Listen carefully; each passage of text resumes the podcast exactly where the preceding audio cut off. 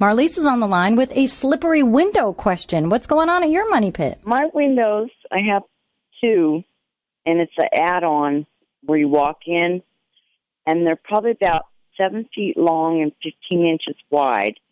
They slid down, and the top has a two-inch gap where hmm. the air is just coming in. They're not the type you open. I heard you could put suction cups and try to pull them up or something. So these windows, you say these windows slide, but they're not the kind that open. Well, that doesn't make sense to me. No, they're they're not meant to slide. Okay. They're just in the wood frame, and they slid down like two inch gap where the air's coming in. Try to imagine what this looks like. The window's not meant to slide. Is this window meant to open at all? No, So it's a permanent solid pane that fits into a frame and somehow it's slipped out of the frame? yeah, it, they both slid down.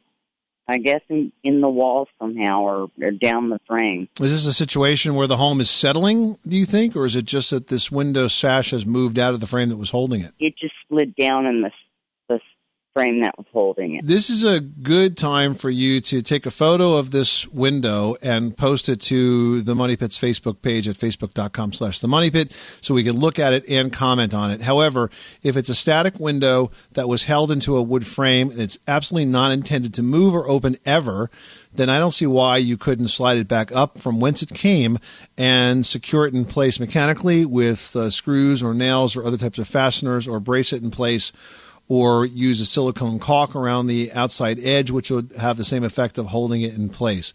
As long as it's not designed to move whatsoever, uh, then it's just a mechanical matter of, of getting it back in place and securing it there uh, in a more permanent way. Thanks so much for calling us at 888 Money Pit. Our bodies come in different shapes and sizes, so doesn't it make sense that our weight loss plans should too? That's the beauty of Noom. They build a personal plan that factors in dietary restrictions, medical issues, and other personal needs so your plan works for you.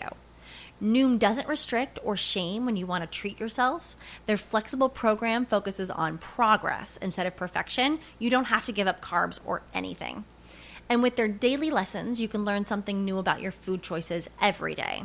After just a few days of using the app, I learned how to recognize cues for overeating and how to choose the right foods to feel full. Stay focused on what's important to you with Noom's psychology and biology based approach. Sign up for your trial today at Noom.com. That's N O O M dot com and check out Noom's first ever cookbook, The Noom Kitchen, for a hundred healthy and delicious recipes to promote better living.